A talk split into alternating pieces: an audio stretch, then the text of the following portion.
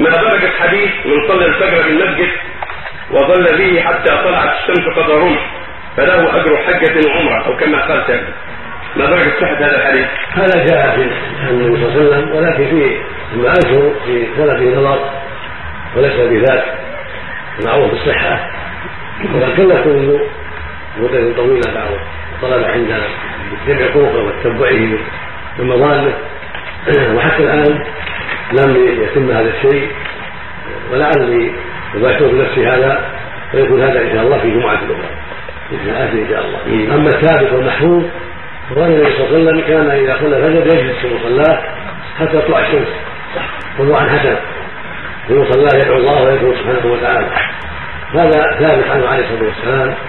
وثبت في حديث عمرو بن عبسة النهي عن الصلاه بعد الصبح حتى تطلع الشمس.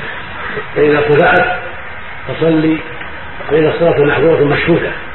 هذا يدل على أن يشرع الصلاه بعد طلوع الشمس وارتفاعها إذا جلس في المسجد يشرع له أن يصلي قبل الخروج بعد ارتفاع الشمس. وهكذا في بيته صلاة الضحى. وإذا كانت صلاته بعد ارتفاع الشمس وبعد شدة الضحى كان أفضل.